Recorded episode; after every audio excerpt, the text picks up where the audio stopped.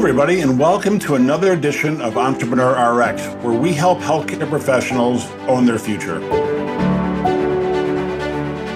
Hello, everybody, and welcome back to another session of Entrepreneur RX. I'm really excited to have with me today Dr. Barbara Wirostko. She's a co founder and chief medical officer at Qlaris Bio Incorporated. Now, she has a really cool background. She's a serial entrepreneur, she's been on multiple boards, and she's an industry leader uh, and has this great track record in kind of the global pharmaceutical drug and device development. Barbara, it's really great to have you on the podcast. Thank you so much, John. Thank you for a very nice introduction. Oh, my pleasure. Okay, so before we start, before we dive deep into this, because I think a lot of people are, are going to want to say, hey, I want to become, I want to do what she does. Give us your kind of background in, in healthcare. How did you get started along that path? So, you know, it's funny, I do get asked a lot, especially from young, you know, younger ophthalmologists, bench researchers, but I don't have a PhD. I have an MD, and I always knew that I wanted to do clinical care and clinical research. And I was fortunate enough to enter a multi specialty practice back in Long Island when I graduated from my fellowship. I was introduced to clinical research at the time, and it was sort of the heyday for a lot of these topical eye drops for glaucoma. I was running the clinical studies as a principal investigator, phase two, phase three, phase four, really was never taught about drug development. And out of the blue, I got a call from a headhunter who was looking to hire someone as a consultant to help launch Macugen. Now, Macugen was the first anti VEGF that was going to treat macular degeneration. And it was about to launch. Pfizer was located in New York. I was living in Long Island, and they needed someone to come in a few days a week, basically, and help them launch the product. And it was a great learning experience. And after six months of consulting, I decided that I really wanted to get more in depth experience. And I joined Pfizer as a medical director. Wow. Okay. So your background is you went to medical school, East Coast? Yep. East Coast at Columbia. And then residency in ophthalmology? Correct. At Columbia. And then fellowship in at Cornell in glaucoma. In glaucoma. Is yep. that a year long fellowship? It's a year long fellowship, correct. All right. And then right out of that, you started doing basically investigation and then got pulled into Pfizer as a consultant. Yeah. So I was seeing patients doing glaucoma surgery, running a practice for about 10 years before I got pulled in. And it was really interesting too, because again, we, as you know, we don't learn drug development. We don't learn taking a product from the bench into the clinic in medical school. So the learning curve was tremendous. And just seeing how a large corporate pharmaceutical company thinks about developing a drug you know and we're always told that oh it's the dark side but there's some amazing people within industry i mean i think right now what we're going through with covid is a great example of how we really put patients first and really want to shape medicine and they have money you know instead of us writing grants sitting in you know a research lab there's a lot of money that poured into research and some really good research to develop drugs. Yeah, I think COVID and one thing it has done is shined I, what I hope is a positive light on different the drug makers because they rallied so quickly around the cause to get these vaccines out. Literally, it's, it's mind-boggling how quickly they did it, and, and they're clearly working. I mean, yes, you know as well as I do, the patients I see who are sick, none of yeah. them have been vaccinated. Yes, exactly. So, yeah. So something's obviously working. Now you're still a clinical adjunct at University of Utah, correct? Correct. So like anything with industry, and this is sort of interesting too, is that unlike medicine, where you set up a practice and you see patients for 30, 40 years and you're sort of ingrained in, you know, your community, with industry, your job really does fall and rise around what drugs are being developed. And at the time at Pfizer, uh, the product when I rose up in the ranks that I was responsible for, which was latanoprost, so was, that was their 1.3 billion dollar drug, was going off patent, and it was basically a cliff, and they didn't have anything to fill up the pipeline. And I realized that I really wanted to stay in ophthalmology. Our whole family at the time was interested in moving west, and uh, we came out to Park City, and I joined the University of Utah. And there, What's really unique too, and I would advise anyone that wants to do something like we've done, is be mindful of where you work. Different academic institutions actually have different policies, and some are very forward thinking, where you can be an adjunct and you can see patients, but yet you can own and start your own company. Whereas other academic institutions are much more restrictive. You know, you're the first person that has reminded me of that. So thanks for bringing that up. And that is so true. I literally talked to someone yesterday who was contemplating going to Mayo and was back to Mayo and it was very entrepreneurial. And I said, just so you know, here's what I understand about Mayo Clinic. They own all your IP, no exactly. matter what you do. And so that's a great point to bring up. Be careful where you're working and if you want to do something else besides medicine. And obviously, University of Utah was great for that for you. Yes, they are. They're very much like MIT. MIT is another very forward thinking institution where you can own your own IP and sort of have that joint position where you're an adjunct. And I, I always love seeing patients. So it's been a really nice, you know, combination or marriage. Yeah, nice duality. Now, did you, uh, like going back to when you were in college or medical school, did you think you'd be on this entrepreneurial path? Because you're you're kind of a hyper entrepreneur now. I mean, you're kind of in the big leagues. Absolutely not had no idea. And that's why I always preface it with I sort of laugh to think when I started my first company and it was running a lab. And as I always say, I did not have a PhD, I do not have an MBA. I really learned a lot in Pfizer. I also learned the business aspect. And I think that's something that's so critical for anyone that's thinking about taking a compound device, drug idea forward is you need to have there needs to be an unmet need, but there also needs to be IP around it, right? And there needs to be a commercial path forward. And there's so many great ideas that I look at and do due diligence on, but they're either don't have the IP, so they're not investable.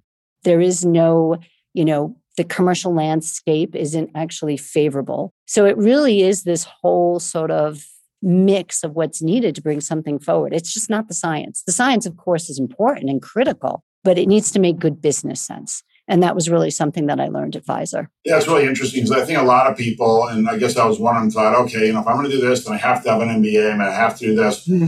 But I think you bring up a really good point. There is so much information available now. You don't need to have the letters after your name to be an expert. And like you said, you don't have a PhD or an MBA, and clearly you've knocked it out of the park. Oh, um, thank you. Without, without, either. I mean, the evidence is there. And so that should be a great positive remark for people who don't like, God, I do not have time to get an MBA, and God knows I don't want a PhD, but yet you've been incredibly successful without either one of them. Do you think being an entrepreneur has made you a better physician and vice versa? Absolutely. And I don't know if you've seen the same, but I think about the patient differently, even from a research perspective. I think I also have a much better idea and appreciation for systemic side effects from medications. Again, having been at Pfizer and just having to look at adverse events that even come from drugs that are, you know, not even in ophthalmology. But again, we were privy to that information. But I think it does, it's just yeah, you kind of think about the patient differently. And I also feel that my patients teach me. And I think that's one thing too that's been really nice ever since I've been in industry, even starting at Pfizer, is industry realizes that if they've got an MD on their staff in their department, you know, really utilize them because they've got that patient interaction. You know, you pay a lot for market research, but if you've got someone that's actually seeing patients day in, day out, why not, you know, take advantage of that and keep that person in the clinic seeing patients? So it's been symbiotic. One's yeah. they, have each helped, they've each helped the other one. So let's talk about your new venture. Now, I have to say, most people who had your path would probably not go out and do start a biotech company. What what prompted you to do that? So you mean the most recent one? Yeah. yeah. and I always say, am I going to do this again? Because as you know, it's a roller coaster. I mean, it is trying to raise money, you know, hiring staff, building a company, knowing what you don't know and learning quickly what you don't know. But I think it's the creativity. You know, I I love the ambiance. I love the ability to learn and to start something new. And I've always been creative. And I've sort of learned that about myself through the years, which is why I love research, because research is being creative, you're learning. And drug development is very similar. And this company my colleague from Pfizer came to me and said, Barb, I've got this opportunity to in-license a compound. Would you want to co-found the company with me? It's it's back in the glaucoma space. So we had some VCs that were interested, and yeah, it's been fun working with some really great people. When when did it start, and what's kind of the what's the thesis of the company? So it was started in August 2019. We wow. raised a Series A We got into the clinic within 18 months, and we're currently in the clinic. It's lowering IOP, so it's indicated for glaucoma through IOP reduction. And the sort of the sweet spot, because it's a very competitive area, there's a lot of glaucoma drops that work, but it works on something that has not yet been approved and that it works on something called EVP or episcleral venous pressure. So it's sort of the back, you know, the backflow resistance to when the fluid drains in your eye. It reduces that. It reduces that. Okay. Yep. So it reduces EVP and that's how it lowers IOP. So that's a unique mechanism for the glaucoma space. And when do you think this drug will be available? If it, what, what are the next stages? So we're currently in a phase 2A. We've okay. actually have three phase 2As going on, small pilot studies. And then depending upon what we see, we could go to a phase 2B where we have a little bit of a larger patient population. We still need to determine our commercially viable dose, right? We're looking at different doses. We're doing dose ranging currently. And then it would be a phase three. So phase three is the longest study, the largest study, and hopefully maybe within four years, if everything goes right, and many wow. millions of dollars later. wow! And, and, now, do you outsource the testing, or do you, do you we do, do studies yeah. yourselves? Do you outsource it? Yeah, we outsource it. Yeah, there's some really uh, good CROs. No, I've, I've, had. It's funny. I've had a gentleman on recently. He was a surgeon, and he basically said, "You know what? You outsource the CROs. You you have diverging rationales. They want the study to last longer. They make more money the longer the study lasts. You, as a drug developer, want it to be as short as possible, get all the data as possible. So he basically they've in-housed all their own. That's so, interesting. That's a lot of work. Yeah, but he said it literally cuts the drug development costs down by multiples and multiples of, money. It was it was very interesting talking to him. No, that's a great that's great if you can do that. We're still a very small company, so we're only about 7 individuals. Wow. But we we have, you know, we're hands-on in terms of the clinical the clinical work, but we do have a CRO running our clinical studies. And so it's 4 years. Is, is that considered I mean as I read it, it's usually 8 to 10 years from is 4 pretty fast? You know, the phase three is going to be about a year long to start and to stop. So it really depends. What we did differently and what's unique about ophthalmology is unlike other drugs where you have to start off in what's called a SAD or a MAD. So a single ascending dose or multiple um, ascending dose studies in healthy individuals. In ophthalmology, we can go right into patients. So that you know, cut some time off right there. And generally, our initial pilot studies are only four weeks of exposure to the eye drop. Wow. And then you give them the drop, take it, check their pressure, or is it just over time? Yeah, to check their pressure. And sometimes you can see a, you know, see a response even within a few hours to a few days, depending upon the drug. So they're really quick studies. Wow, that's really interesting. Now you said your last one. What other what other startups have you run? Because I know you've been on a bunch of boards. What other startups have you started? The other company I started was my first company I started, and it was called Jade Therapeutics. And we in licensed a polymer, a hyaluronic acid from the University of Utah to help heal the cornea. So there, most of the money we raised was through the Department of Defense and the National Science Foundation, the NSF. So we got upwards of $3 billion between the two organizations over time to basically get the product ready to go into humans. And then we were acquired by a company called EyeGate. So then I came on board as the chief medical officer and we, you know, moved the, the polymer into the clinic. Wow. So that, that drug is out and being used today. So that polymer got to a, a, pivotal point of it was positive. So it was superior actually in our pivotal study we went down a device path and the company is still again then it becomes a business issue at that point. So reimbursement path how are you going to price it? So we finished the clinical development program and it was you know positive so it was approvable. And the next step is submitting it to the regulatory agency but that's also when i left the company to start this new venture. Wow. So you did a ted talk that was very moving and inspirational about your son who, who had dyslexia. You. Can you tell us about that? Uh, which part? the TED Talk? yeah, well, what you're accomplishing with the 501c3 you set up. It's because I, I read through the brochure and you've obviously changed the lives of thousands of people. Thank you. So, yes, so Joseph was severely dyslexic. Being a house of doctors, we completely missed it. We trusted the education system back in New York to diagnose him and they missed it they and when he was in high school, freshman year, he was essentially failing everything. And he was always good at science and math. He started to fail math, and we questioned why.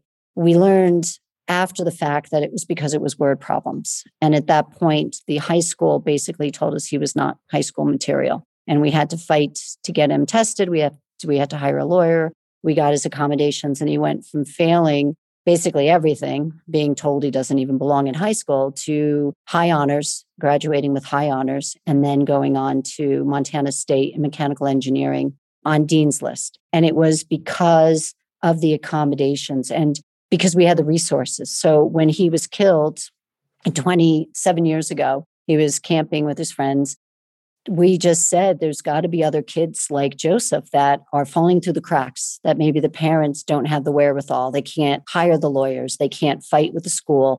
And maybe we can help a few of these kids. So we've gotten to the point now, over seven years, we've given, oh my God, about, it's crazy, it's staggering to think $320,000 to over 100 students around the country. And what they tell us is just they thank us because we believe in them. And they they share the same stories. One girl in particular is graduating from smith. She's been our student now for four years because we really want to continue to support these kids. Her dad actually was a lawyer. They fought the legislature system in massachusetts for 12 years to get her the accommodation she needed. I mean it's just it's crazy. It's mine it's mind-blowing.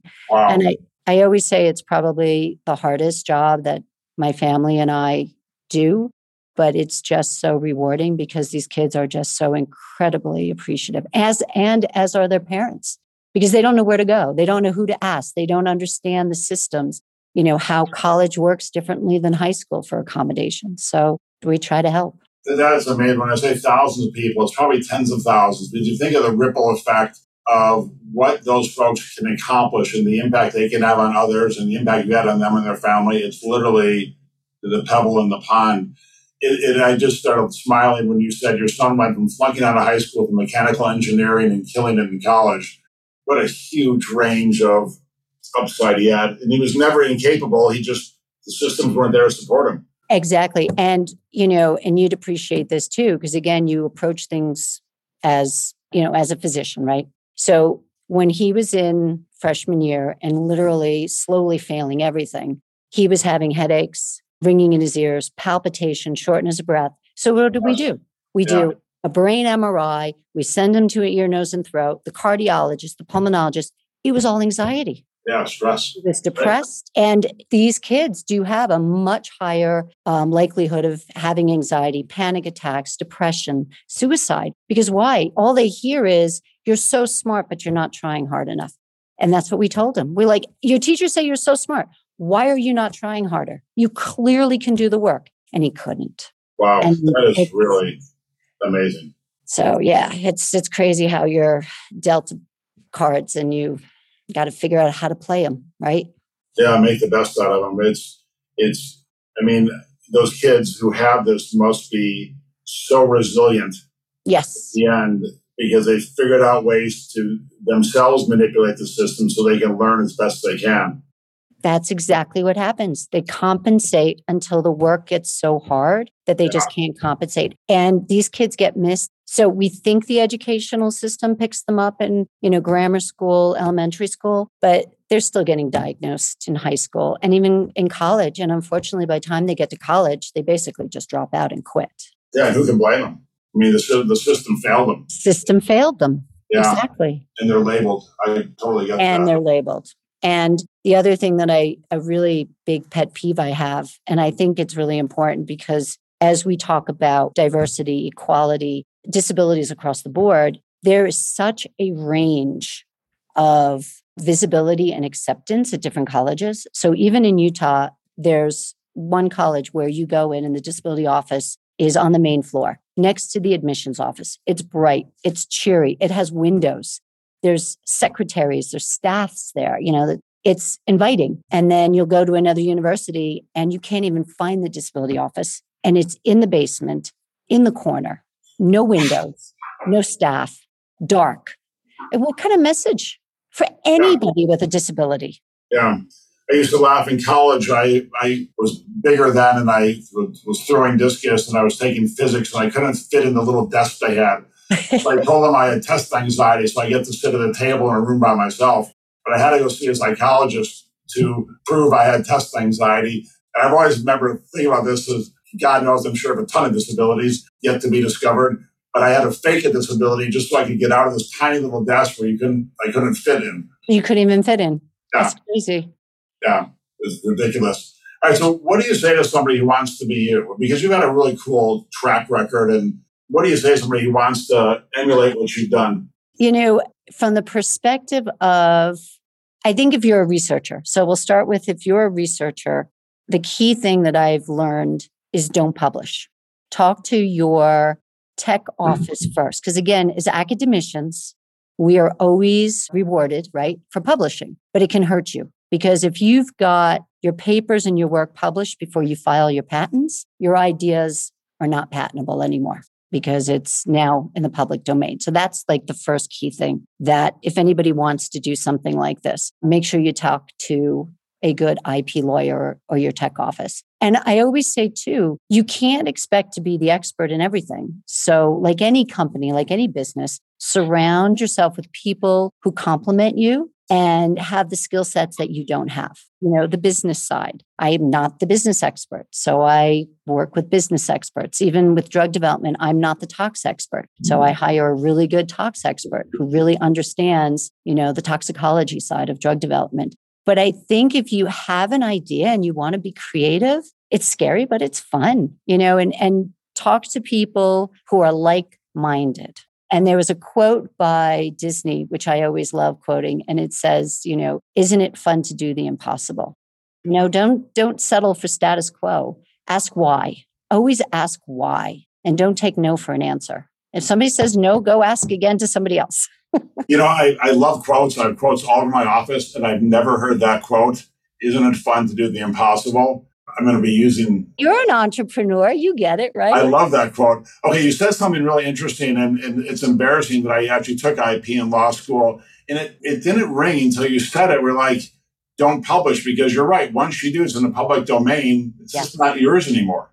Yes. And you can't get IP around it. And I've seen several really good compounds not progress because there's, yeah. And again, if a VC is going to back it, they're going to want to know, you know, the strength of the IP. Yeah, totally. Wow, that's really sage advice. All right, I'm going to remember that one as well. Okay, so final question about resilience. Were you born with it? Did it develop over time? And how important is it? Um, I think I, to some degree, I was born with it.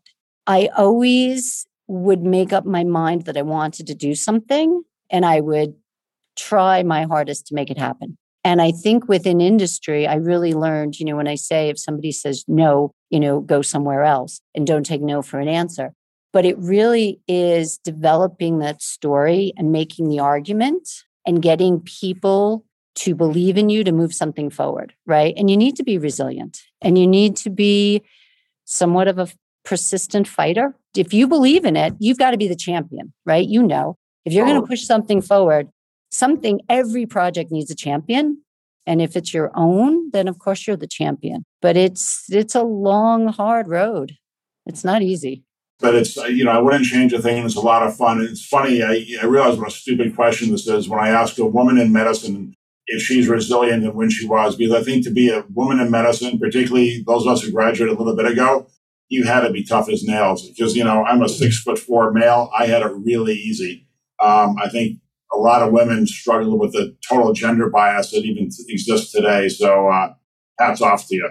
Thank you. And you're right. I mean, you look at the board still, you know, they're trying to make a shift not only for women, but diversity and people and men of color and different nationalities. And we're still not seeing that on a lot of our boards Uh, and advisory boards, whether it's a company board, an advisory board, right? But I think it's Yeah. coming. I'm incredibly more optimistic than ever about the tide has changed. I think you're right. I think it is changing. Excellent. Well, Six so- four? Did you play basketball? I did very poorly. My vertical jump's about two inches, but I threw discus and I, you know, I had a little bit of success in that, but only a little bit. Um, it was an honor to talk to you. So thank you Thank very you. much. Where can people find out more about you? Um, so they could Google me. They could reach out to me at the University of Utah, and it's barbara.rorosco at hsc.utah.edu, and then also at Qlaris at our company. Excellent. We'll publish that on the website. Barbara, thank you so much. It was a real honor, honor to talk to you. Such a pleasure. Such an honor. Thank you.